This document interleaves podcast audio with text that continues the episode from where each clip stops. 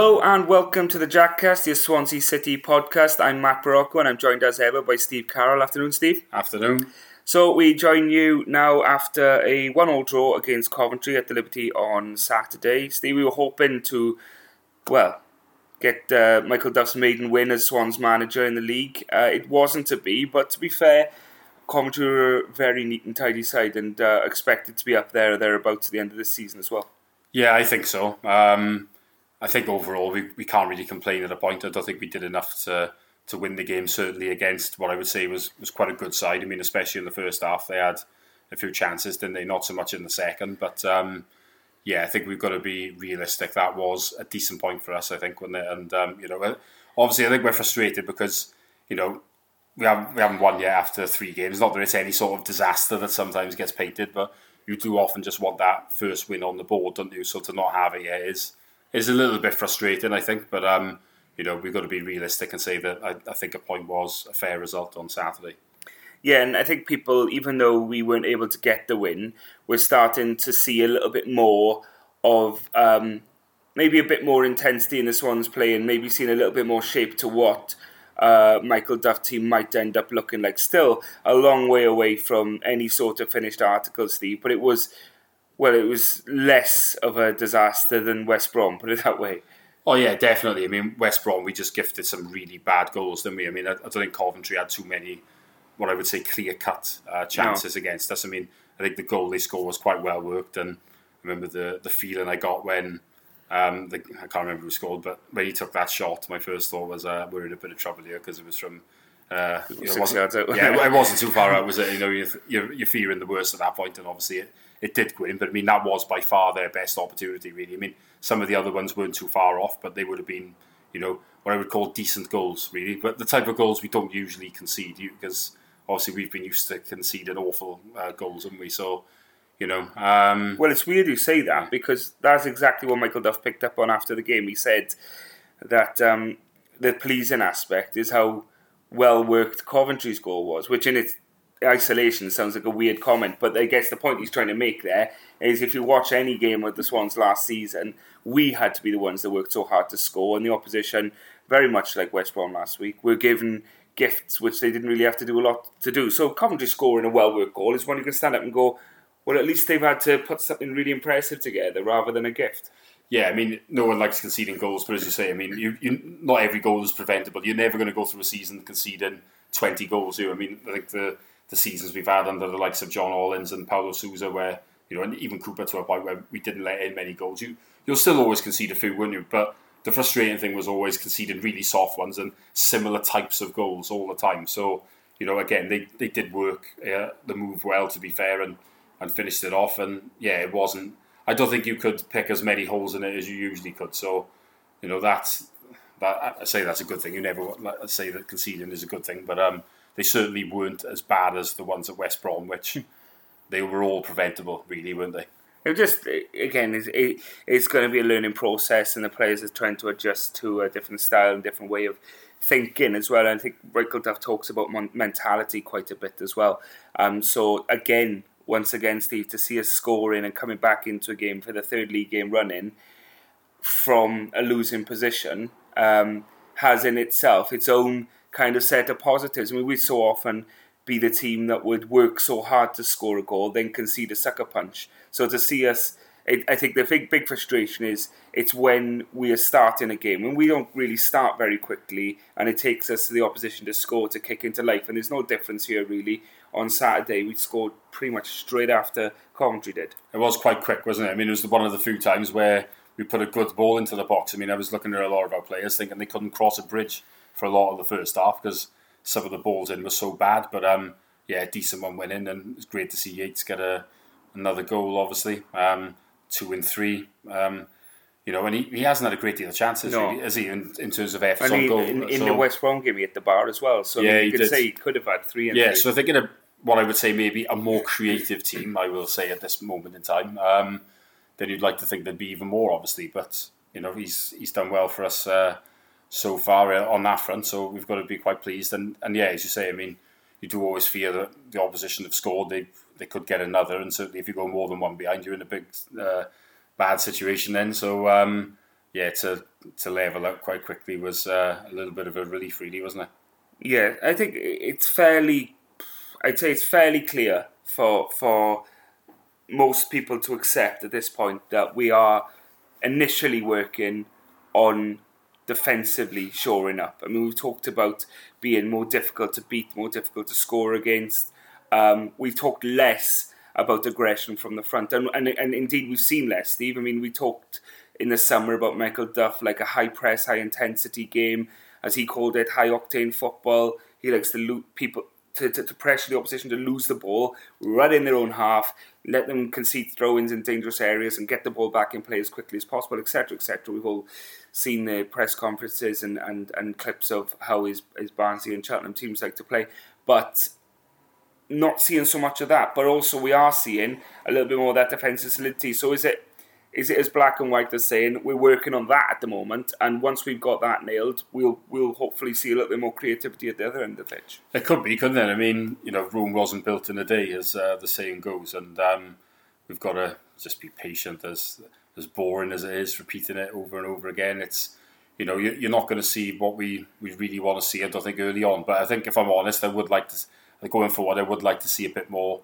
uh, entertainment and maybe a few better yeah. work moves and stuff like that because it hasn't been you know brilliant to watch as it so far. I think that's a fair comment, but you know the, these things do take a little bit of time. I remember Martin saying that we needed to work on the defensive side of the game first when he came in. He did, he did. because we, we didn't score many, did we at the start? And I mean we were conceding a few, and then it did improve a bit, and it, it, it can sort of take that little bit of time to click. I, I always like um, uh, the the great one I'll use is when Martinez was here and. Um, I think after about 10 games, we were 10th in the league. And then we stormed it, didn't we? We were on a ridiculous run that started with a 5 0 win at Leyton Orient, I think. And then we went to Bournemouth and scored four. And you're off and running. Now, I'm not saying that's going to happen, obviously, but it does just show that even the best managers we've had, um, it doesn't necessarily just click overnight, does it? So there is a need for patience. Um, you know, I, I do want to see more. That's I, I won't deny that either. Um, you know, I think we all want to see a bit more um, a bit more entertainment, I would say, so far, and because um, we've not, it's not been brilliant, is it? It's not been. It's just not been that easy on the eye, is it? I think. Um, I mean, we're only three games in, and I think it'd be ludicrous for us to draw any long thought out conclusions about this. But due to popular demand, Steve, and it's been quite popular, is bringing in um, XG because they always do this and talk about teams that are going you know going well at the start and not going so well. Um, go three games in, so it, it is far too early to make any big assumptions from this. But we're actually currently at the lowest open play xG against in the division, uh, less than a goal in open play expected to concede it. And not a massive thing of just relying on stats. Like I know a few people who are listening will have a little chuckle about that, but um, it's still even if you take it in isolation, you can't overly rely on it. But looking at the field of play as well and looking at how we're playing, you can see that we are looking more difficult to score against than perhaps we were um, last year or the year before. It feels like that. I mean, the, the, the big problems we've had have been set pieces still, haven't they? So that's why that's not in there and that figure would be higher. But yeah, like you say, from open play, it's not, you know, I don't think Birmingham created a huge amount either, really, no. did they? And obviously it's the same in, in the other two games. So yeah, that I think I, I do like XG to a point. I must admit because I do think that it, but it, you've got to use it over a large sample size rather yeah. than three games. I, I do like it over maybe a dozen or more games. I think there there is there's clearly some flaws to XG. I'll give an example. Let's say now um, a penalty, you get a penalty. I think uh, the chance of a goal Seven is 0.8, I think, 0.8, uh, around that. So, but let's say the goalkeeper saves it and then it comes straight back out to you. It's probably a 0.3 chance of a goal, maybe. You've then got a 1.1 chance of a goal, but you can only score one goal from the move because obviously uh, yeah. you wouldn't have had the second chance without the first. So when it comes to that, then it's stuff like goal mouth scrambles. You're, it, it could just shoot up off the scale. Whereas I, I like it just for like the first chance, if that makes sense. Yeah, yeah. And it's so it is like flawed to a point. I mean, I like it from mainly because like let's say you can go, you can paint as much as you want about how many shots you've had, but they could all be from outside the box from a mile, or they could all be from could six be yards out. Williams classic. It, it, doesn't necessarily tell you then, does it? Like, I, I like like I say, it measures like your quality of chance, doesn't it? But you know there are there's flaws to, to most things, aren't there? I think that's the xG flaw. is that if you don't, we saw it in Piroe's first season as well, didn't Yeah. we? He always massively outscored his XG. Still wouldn't have fancied that ball dropping to anyone else 20 yards out. Yeah. But XG will never favour you in those positions. He just Yeah. happened to arrow them in the bottom corner. Yeah, he was superb at that side of thing, wasn't he? But Yeah. then, yeah, like, I think when it, I was, I think we said before. I mean, when we get to around the Plymouth away game, which is about a dozen games in, it's the Yeah, second international break. I think when you start weighing everything up there, it's fine. But I mean, at this stage of the season, you could just have one day, for example, where you're brilliant, and one day when you're awful, and it will skew the whole stats, won't it? Yeah. Let's say now we had a day on, I don't know, you could. Do you remember when Wales played Russia at Euro 2016 and Yeah. they were so bad, like Yeah. awful? We were running forward every time we were getting in. We thought we were going to score. You could play a team like that, and you know your Look stats. like. Yeah, and you but your XG will, will shoot up because you're creating so many good chances. Or you could be like Burnley, who I know have only played one game yet, but they happen to play Man City. So your stats are not going to look good because you're playing the team that basically beats everybody.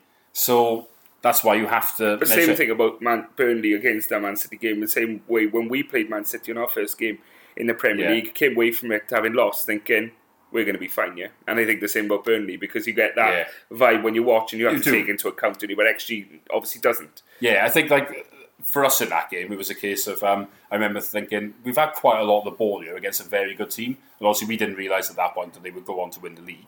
No, But I was thinking, well, if we've had a lot of the ball here, then we've got Wigan and Sunderland. I think for the next couple of games, thinking that pesky well, debutant came well, on for them that day, yeah, didn't he? we're bound. Yeah, Aguero. Um, well, we're bound then to have you know a lot of the ball against the lesser teams, and that gives you that bit of confidence, doesn't it? But yeah, I mean, we'll. I think we can have a proper look at stats another time. But they're you know they, they are. I mean, possessions another classic. But remember that Barnsley game? I, I keep referring back to that yeah, one. what nine hundred passes, but Massive not many shots. game. I remember the first game, especially. Sorry, the first half. I just been bored out of my skull. well, it was. I think it was Ntcham and Paterson that came on. yeah, and changed and it. late on, and they both scored or created, or I know at least Ntcham scored. So I think Yeah. in that game, it wasn't a case of, um, you know, you know, keep keep keep blowing and, and seeing what happens and seeing what happens and keep going and keep going. It wasn't that at all because we actually literally had to make a tactical switch to get the goals. Otherwise, that would have seemed like an absolute battering nil nil.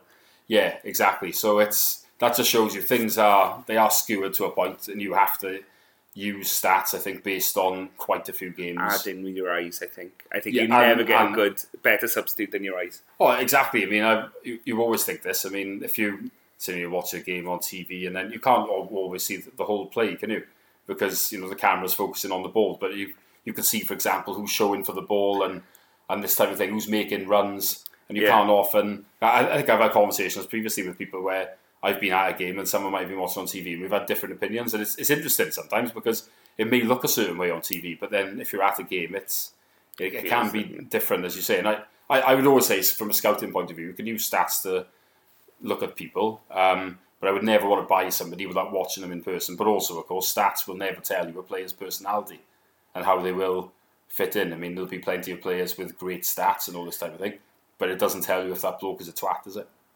Yeah, and, and, and we spoke the other week about um, Grimes' ball to Cullen for the equaliser against Birmingham. He might have, in another game, got a 99.7 pass success rate, and in the Birmingham game, might have had an 83% pass success rate. But also, when he's helped set up a goal. Made, he's made the difference, which is what matters at the end of the day, doesn't it? Finish the XG chat now with just uh, the fact that we are currently seventh in most ex- uh, expected goals as well at 5.21. So yeah, I didn't expect that, and that's a, another point of us saying, well, do you know what? Is that just from open play? that's just XG in general. I was going to say, a I bet a lot of them are from West Brom, where the, Well, the, those yeah, couple of Patino goal, putting them well, in I said, from no, but not just that. There was a there was a couple of goal mouth scrambles, wasn't there? For example, so Yeah. again, then that means your XG for a certain chance for one of the goals could be like 0.7 or something. Yeah. because you've had two shots from close range, Yeah. one blocked, one gone in. Right, boys, you know who you are. You've uh, you've had your XG chat, which you're looking for. Uh, move on from that now uh, to big news that happened uh, since we last spoke, which is Matt Grimes came as a shock to all of us, I think, uh, extending his contract with the Swans, uh, signing a new four-year deal, which sees him go through to the summer of 2027. Um, we have different views on what that means for Grimes and his immediate future, Steve. But for now, it can be no doubt about it. That is fantastic news for everyone. Yeah, brilliant. Um, the club uh, seem to have learned uh, a key lesson, really, that you don't want players going into the last year of their contracts where obviously they hold the cards. Where I'm sure we'll talk a little bit about that later. But um, you know they've avoided that. Grimes on a new contract, really good news. Um, I obviously said previously that I thought he might go to Southampton after they'd sold a couple of people, but I don't think that will happen now. I don't think he'd have signed that deal otherwise. So yeah, I'm I'm quite optimistic, and I do actually think if Grimes was going to go, this was the time for him to go because you know there would have been a manager at Southampton that we think probably would have been interested in taking him. I think he's 27, so if he needs wants to go and you know better himself and think about playing in the Premier League, then you know, I, I, think I wouldn't have blamed him if he decided that now was the time to go. But I think now he may well be looking that I'm happy here. I want to stay here for the long term. And yeah, obviously he signed that contract, and it's good news. It's you know well done by the club, and you know it, it, it also shows that he, he must have a, a, at least a decent relationship with the manager and.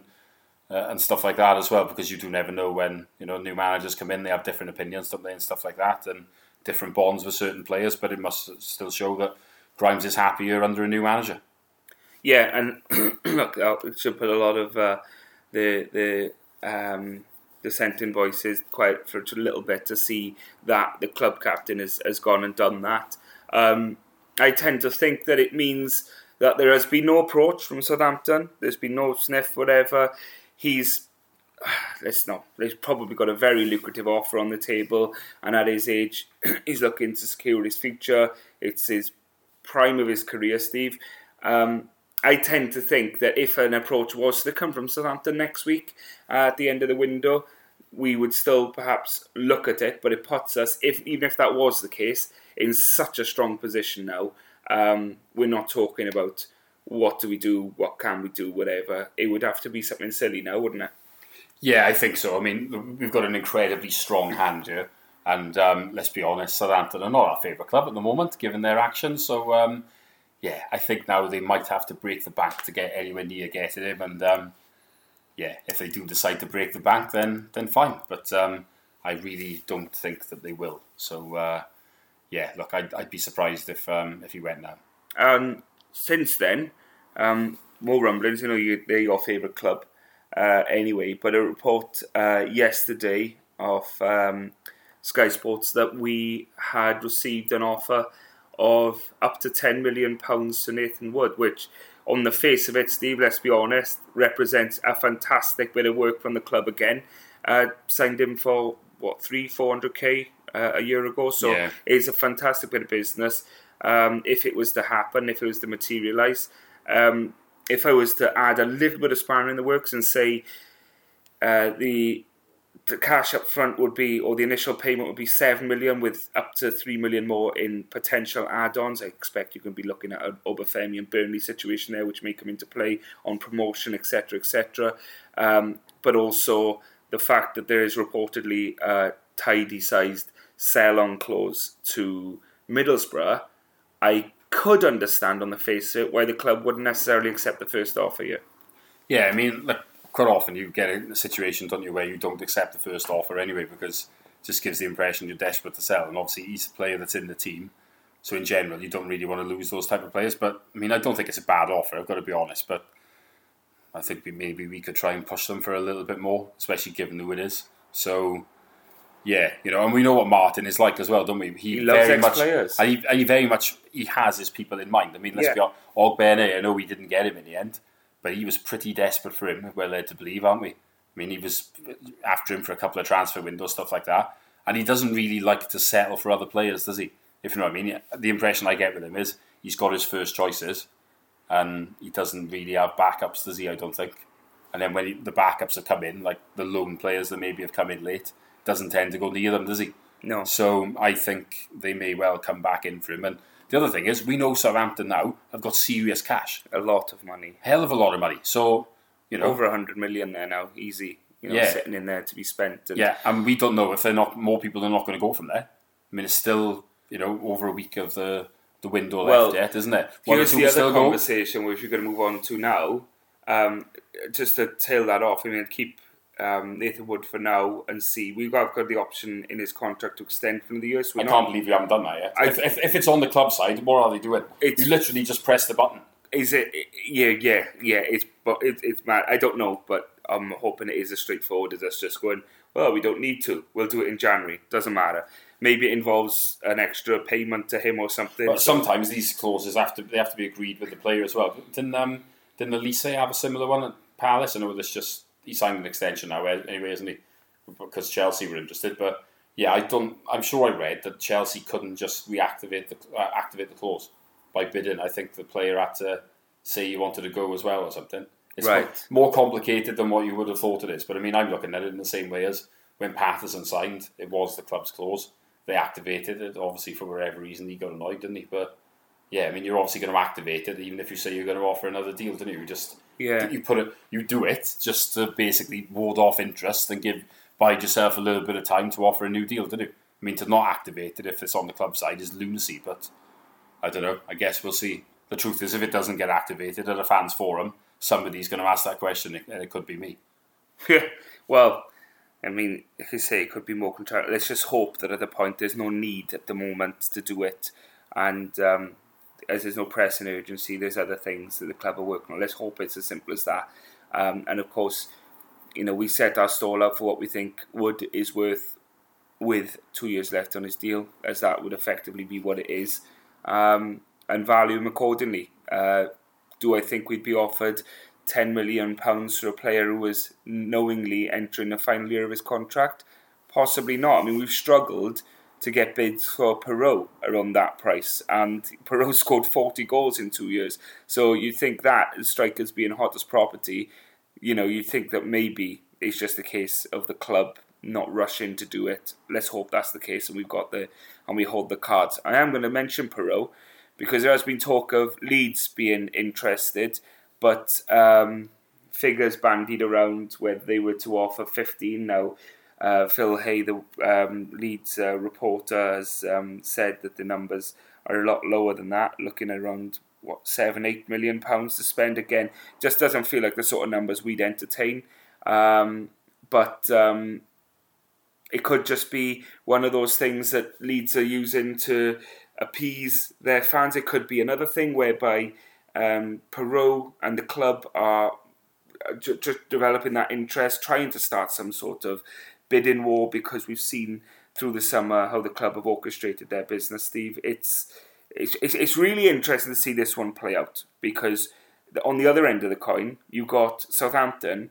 Uh, well, seeing at the moment if they're going to be expecting a bid from Everton for Che Adams, and if that comes in, and they're looking for a striker, we know Russell Martin's a big fan, and again, massive amount of money for them to spend if he wants to get his way in that club early doors.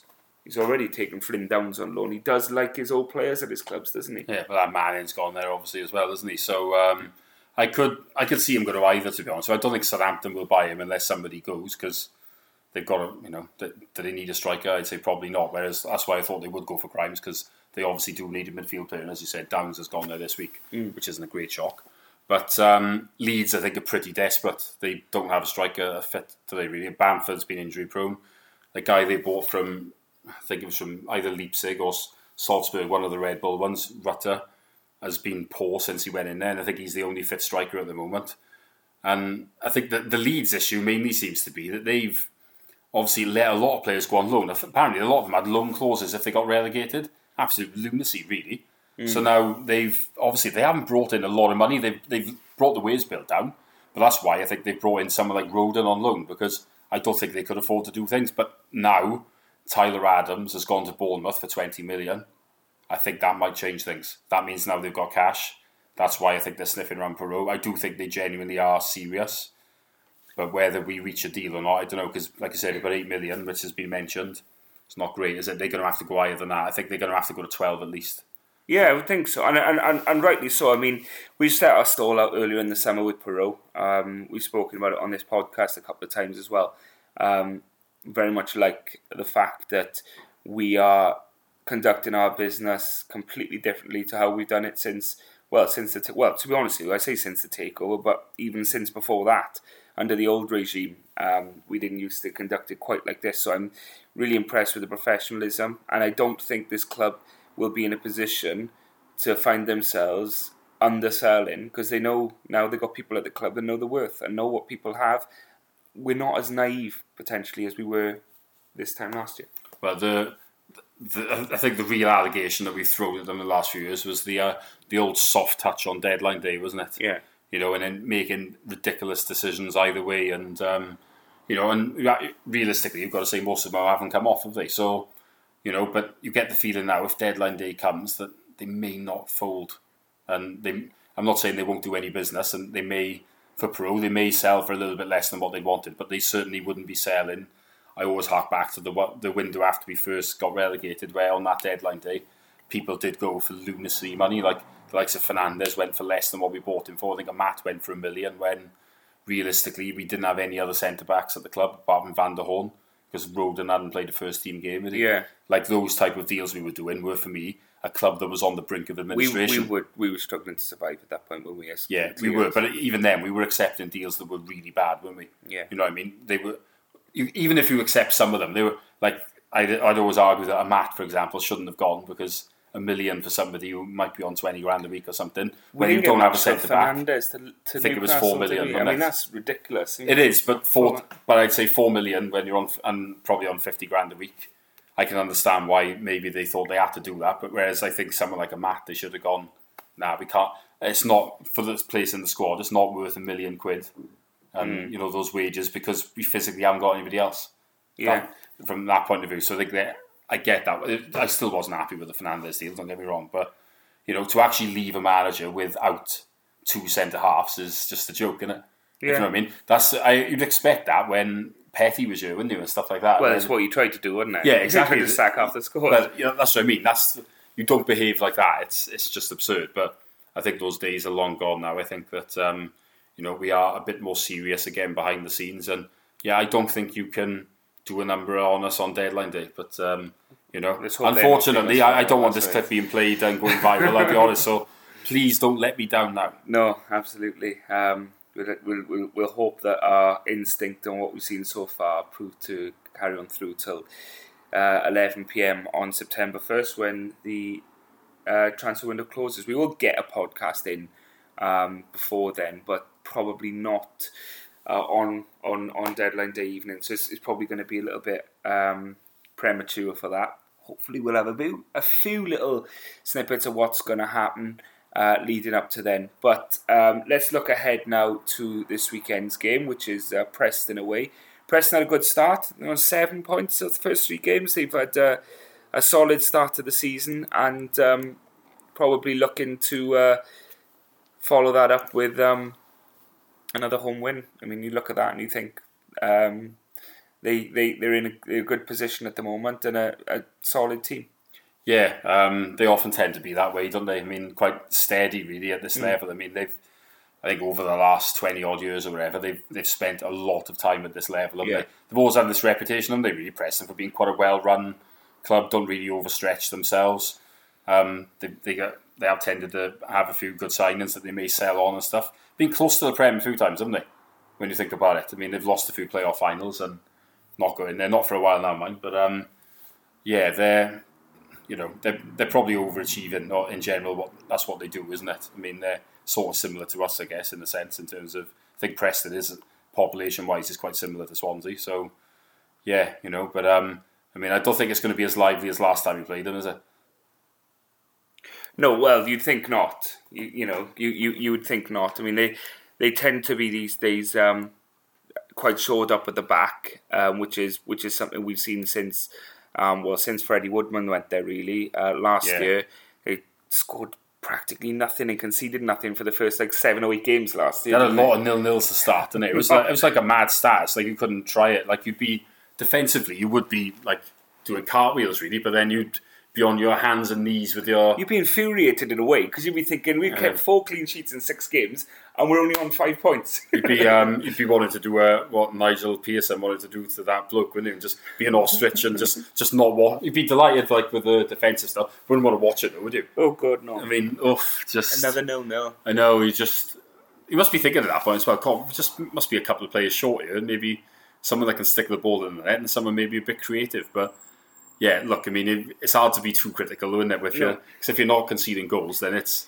you know certainly you know Russell Martin certainly could have learned something from them. What's the old uh, football adage? Is um, attacks win games and defenses win titles, don't they? In, I in, think. in general, yes. You know, you, you think that you need to be able to keep them out the other end. You can't forever outscore opposition. I remember Blackpool's season in the Premier League was a good. Uh, they weren't far off, mind. They they had a points total. They should have kept them up every other season. I think it was. A, I like think at, the- at the, I could be at the bottom. I do think it might be slightly like different because draws don't keep you up to it. You have to get ten wins, don't you? And then a few draws. Yeah, if, that's if, true. if that makes sense. If you Remember keep, we said it under Carlos Carvalhal, didn't we? Yeah, if we was keep trying- going for it. We'll be fine. But exactly, shit out Carvalhal of tried to keep us up with draws Yeah, because he was too scared right. of, of things. So it's so I actually think Blackpool sort of had a decent approach in uh, terms of they were looking to think at a lot of the maybe the teams around them, thinking right, well, let's have a go with them and try and win. And I think they did get close to forty points. They did get. I'm sure It was one of like those years. 41, 42, which I, I don't think it was that. I think it was more like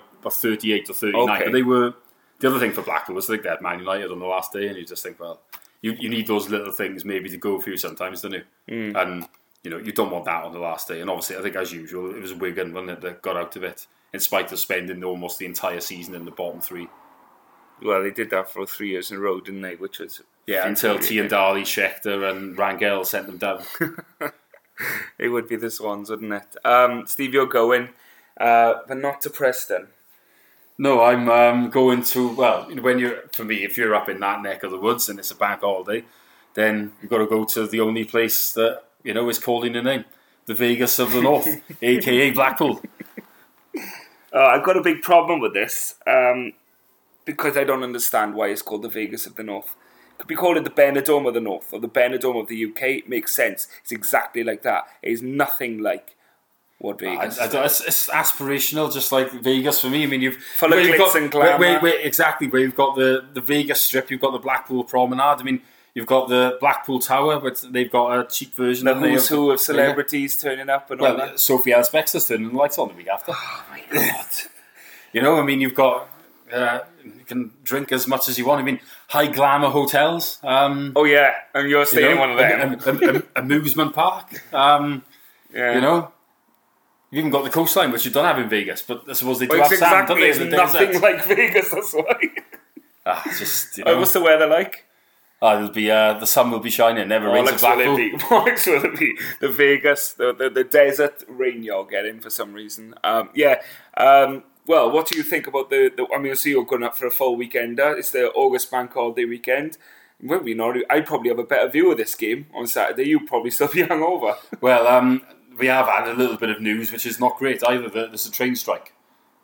I looked at buses, and it's an hour and a half. So it's going to have to be taxi in it.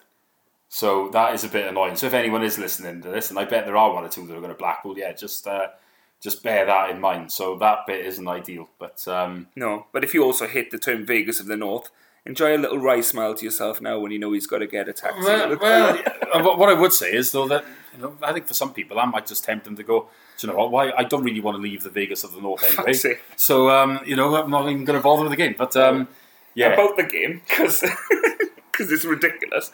Um, how do you see us setting up? Do you think it's going to be again the tried and tested with Yates and Piroe up front and the same sort of start? And he hasn't really swapped it up much at the moment. See, he's changed one player here, one player there, but um, we're still waiting to see uh, Ginnelly get a start or um, Yeah, I think my, my major concern is that if Yates and uh, Patino have, have got mates still from their long their spells of their former club and decide to enjoy themselves Friday night and then they're not in the team. But um, yeah, um, look, I don't think you're going to see many changes realistically. No. Um, I, what I do think is because we've got that Bournemouth game, I think you might see a few like Ginnelly and maybe Allen starting in that one. Then you do wonder for Bristol City. They might come into contention to start. I think at the moment the manager probably feels as if they're not up to starting, if that makes sense. So I don't see many changes. I, I think you'll probably see the same team unless, I suppose, if something happens with Piroe, then there's always a chance that he might not play, even if he's still here. They may look at it and go, Yeah, Well, big fit bid on the table. yeah, I mean, and, and Wood, I suppose, could be the same thing, couldn't it? There could be a. Well, I hope not because yeah, I agree. struggling then, aren't we? Well, we, we need to bring a centre half in, don't we? So, Although it might force, it might force four- the four. four at the back, yeah, it, which wouldn't be the worst thing in the yes, world. yeah, it might. So, I think that's. I think it, you will see the same team, but yeah, there's certainly things can change. I mean, it's Wednesday afternoon now or Wednesday evening. Um, look, a lot can change, certainly as closer you get to the window. So, um, yeah, I think if all goes well, you'll see the same team. But I think there's certainly potential for uh, curveballs yet. Yeah, yeah. What do you what do you think the score is going to be? I don't know really. I'm, I'm not convinced we're going to go there and win. I mean, they've had a good start, haven't they? And you know, um, our record there down the years not great. Mm. We did win there when Ferrie Bodde scored the won, won the goal, didn't we? Um, I was there that night. That's the only time I've seen us win there. Um, yeah, I mean, uh, I suppose that when you think of Preston, there'll be one or two listening to this who, you know, probably one yes, of our, the, the, most famous, the all-time great away days. I mean, Yeah. my father was there. I'm assuming yours was, was he? Yeah, I think so. Yeah, I mean, I think everybody knows somebody from that generation that was there. There's, I've actually, bizarrely, I found out there's two Swans fans I know that are huge Swans fans, and they actually didn't go on that occasion. I've, I was actually amazed to find anybody, if you know what I mean, of that Yeah. age group, because it does feel like everybody went. I mean, you know, taking 10,000 up there is unthinkable, really, isn't it? And um, yeah, well, I'm sure whoever was there, it's got to be in one of the top five ever, isn't it? Um, Yeah. One of the, the great. the thing is, it, it's still for someone who wasn't there and wasn't involved in that generation at all. You mentioned Preston away, and even for me, that game is the first one that comes to my head, because of the, the how famous it is. Yeah, I mean everyone's seen the clips, haven't they? Yeah. Of um, you know, I, I know when the third were in, my father told me that he, um, his glasses come off. He just managed to catch them. so otherwise, that could have been miserable. My father's eyesight has never been great, so he would have had a. I think they had a minibus up there, and I think everyone slept all the way home. From what he said, uh, just. Oh, uh, uh, I think- yeah, well, Celebrate.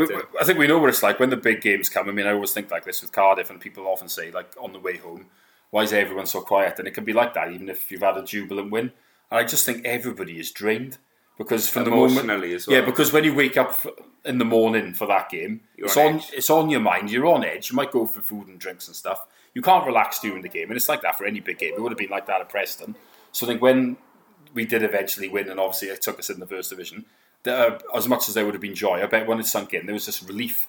If you know what I mean, and just you're so tired because of what it.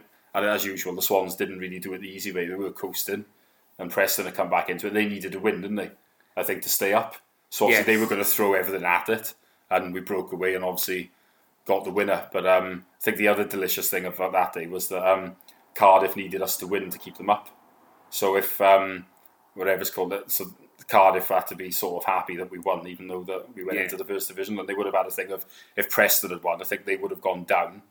But then obviously we wouldn't have gone up, but they they wouldn't they couldn't win basically, could they on the day? Yeah, Something- They, they- basically, they were never going to play in our division the next season. Yeah, they, they, they weren't, but obviously they they knew that to stay where they were, that we needed. th- To their arch nemesis were going to go into the top division. So yeah, yeah, done you uh, a favour there. Yeah. Um, well, enjoy your weekend. I mean, let's hope that uh, you get the Michael Duff gets his first win, and you can celebrate. Uh, in the Vegas of the North. I was I was actually probably going to avoid calling it that, but there we are. yeah, you're going to go up there and have a good weekend, I'm sure, and there'll be a lot of uh, people uh, join you. If you are one of those, safe journey. Uh, remember what Steve said about the train strike, and uh, make sure you uh, look after yourselves and uh, enjoy the Vegas of the North, as it's called. but uh, from myself and Steve, we'll be back next week to talk about the Bournemouth Cup game and indeed uh, Preston away. But from us for now, thanks for listening. Bye bye.